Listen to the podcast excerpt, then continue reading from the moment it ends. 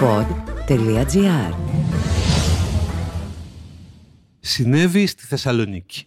Θεωρητικά θα μπορούσε να συμβεί οπουδήποτε αλλού, κυρίως στα δυτικά προάστια της Αθήνας, εκεί όπου ζουν πολλά παιδιά από λαϊκές οικογένειες, τα οποία αντιμετωπίζουν αδιέξοδα και συχνά καταφεύγουν στη βία του χουλιγκανισμού. Ωστόσο, επιτρέψτε μου να πιστεύω ότι υπήρχαν περισσότερες πιθανότητες να συμβεί στη Θεσσαλονίκη. Για ποιο λόγο; Θα προσπαθήσω να σας το εξηγήσω. Αν μπεις σε ένα μπλε ταξί στη Θεσσαλονίκη, το πιθανότερο είναι να δεις ένα εικόνισμα του Παΐσιου στο καθρεφτάκι και να ακούσεις αθλητικά από το ραδιόφωνο. Όχι πως αυτό είναι το στίγμα της πόλης, όμως ένα μεγάλο κομμάτι της κοινωνίας της σε παραπέμπει στην Νάπολη στα χρόνια του Μαραντόνα. Είναι λες και ζουν για το ποδόσφαιρο. Ίσως επειδή πιστεύουν ότι δεν έχουν κάτι άλλο. Γιατί βλέπετε αυτή η πόλη έχει επενδύσει ψυχολογικά στα αθλητικά. Τα προήγαγε σε έρισμα τοπικής υπερηφάνειας και σε απάντηση στο σύνδρομο του αθηνοκεντρικού κράτους που τη διακατέχει εδώ και δεκαετίες, όχι πάντα άδικα.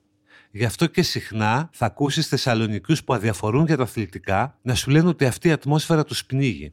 Ένας νέος δολοφονήθηκε για το ποδόσφαιρο. Και από την άλλη υπάρχουν άνθρωποι που είναι ικανοί να σκοτώσουν για τον ίδιο λόγο.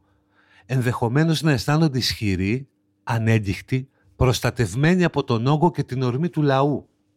Όμως είναι αδιανόητο. Τι μπορεί να συμβαίνει στο μυαλό ενός ανθρώπου που σκοτώνει για την μπάλα; Τι είναι αυτό που καλλιέργησε μια δολοφονική φύση; Είναι το κλίμα που εκπέμπεται καθημερινά από τα αθλητικά ραδιόφωνα και κομμάτι του τοπικού οπαδικού τύπου είναι η τοξικότητα στις ανακοινώσεις των ομάδων και τα χάδια στους οργανωμένους οπαδούς. Είναι το χνότο του κομματιού της πόλης που ψάχνει περηφάνεια στο ποδόσφαιρο. Είναι και οι αλήτες που κανένας δεν τολμάει να πετάξει με τις κλωτσιές από το γήπεδο.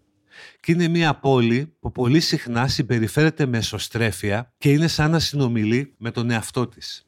Μετά τη δολοφονία του νεαρού Άλκη από χούλιγκαν του ΠΑΟΚ, ο μεγάλος σύλλογος της Θεσσαλονίκης εξέδωσε ανακοίνωση που υπογράφεται από την ΠΑΕ, την ΚΑΕ και τον Ερασιτέχνη, σχεδόν ολόκληρο το σωματείο. Σε αυτή την ανακοίνωση, αντί της λέξης δολοφονία, υπάρχει λέξη απώλεια.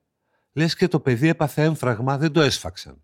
Ως ένας σύλλογος που πενθεί για τραγικούς θανάτους νέων ανθρώπων, θρυνούμε κάθε αντίστοιχη απώλεια, λέει ο Πάουκ.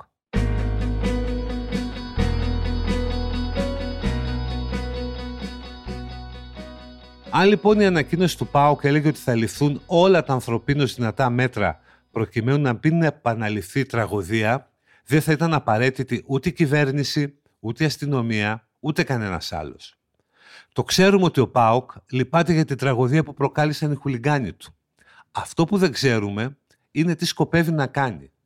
Διότι η περίσταση θα απαιτούσε μια λιτή ανακοίνωση η οποία θα έλεγε για παράδειγμα ότι δεν αναγνωρίζει κανένα σύνδεσμο παδών μέχρι να χαρτογραφηθεί εκ νέου το τοπίο. Διότι είναι συνδεσμίτες της ομάδας αυτοί που τραγουδούσαν μετά τη δολοφονία του βούλγαρου οπαδού, ο μπαμπάς σας είναι νεκρός, τον σκότωσα τον μπούστη γιατί ήταν αριανός. Συνδεσμίτες είναι αυτοί που μπουκάρουν στο γήπεδο, ανάβουν τα καπνογόνα και στέλνουν το λογαριασμό στην ομάδα. Είναι όμως κι άλλα που γεμίζουν μέρα με τη μέρα το ποτήρι με το δηλητήριο.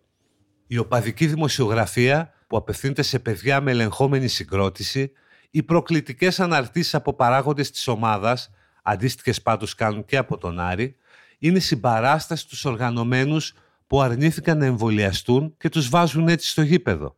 Είναι γενικώς το τοξικό κλίμα που μετατρέπει τον οπαδό σε στρατιώτη και το ποδόσφαιρο σε πόλεμο. Και πάντα αυτή είναι η άλλη. Έτσι δεν είναι; Τις τελευταίες μέρες βλέπουμε ότι η πολιτεία έχει την πρόθεση να πάρει κάποια μέτρα. Ε, λοιπόν, αν δεν συνεργαστούν οι ΠαΕ και αν η δικαιοσύνη δεν κάνει λίγο καλύτερα τη δουλειά της, αυτή η συζήτηση θα επαναληφθεί και μετά από ένα χρόνο και μετά από δύο χρόνια. Βλέπουμε, για παράδειγμα, ότι οι άνθρωποι που έχουν συλληφθεί για τη δολοφονία του Άλκη είναι οι περισσότεροι σεσημασμένοι. Κάποιος θα πρέπει να μας εξηγήσει για ποιο λόγο αυτοί οι άνθρωποι κυκλοφορούν έξω. Αλλά αυτό είναι μια δουλειά που πρέπει να κάνει η δικαιοσύνη. Οι ΠΑΕ καλούνται να κάνουν άλλα. Πρώτον, να αναγνωρίσουν ως συνδέσμους μόνο αυτούς που έχουν μέλη τα οποία προηγουμένως έχουν εγγραφεί και στα δικά τους μητρώα. Κάθε θέση στις κερκίδες των οργανωμένων θα σημαίνεται ηλεκτρονικά με το όνομα του ανθρώπου που υποτίθεται ότι κάθεται εκεί, όπως συμβαίνει και με τις υπόλοιπες θύρες. Όμως, επιτρέψτε μου να το λέω, τίποτα μα τίποτα από τα παραπάνω δεν θα ανακόψει τη βία αν δεν αλλάξει το επικοινωνιακό περιβάλλον του ποδοσφαίρου, ειδικά ο παδικός τύπος. Ψάχνουμε τα αίτια του χολιγανισμού, αλλά δεν κοιτάμε τι βάζουν στα μυαλά τους αυτοί οι άνθρωποι. Είναι σαν να ξερνάς και να λες ότι δεν φταίει το φαγητό.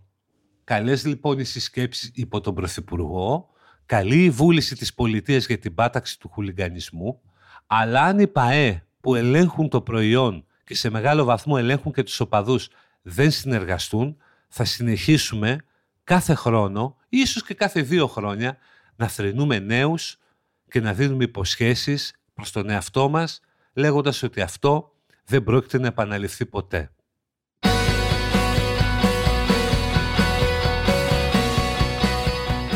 Ήταν το podcast «Τι φάση» σήμερα με τον Κώστα Γιανακίδη.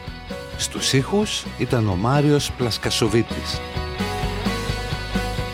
«Τι φάση» Ένα podcast που διασώζει λόγια και απόψεις μέσα από τον καταιγισμό της επικαιρότητας.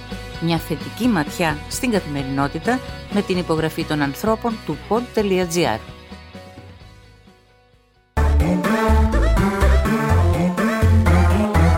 Pod.gr. Το καλό να ακούγεται.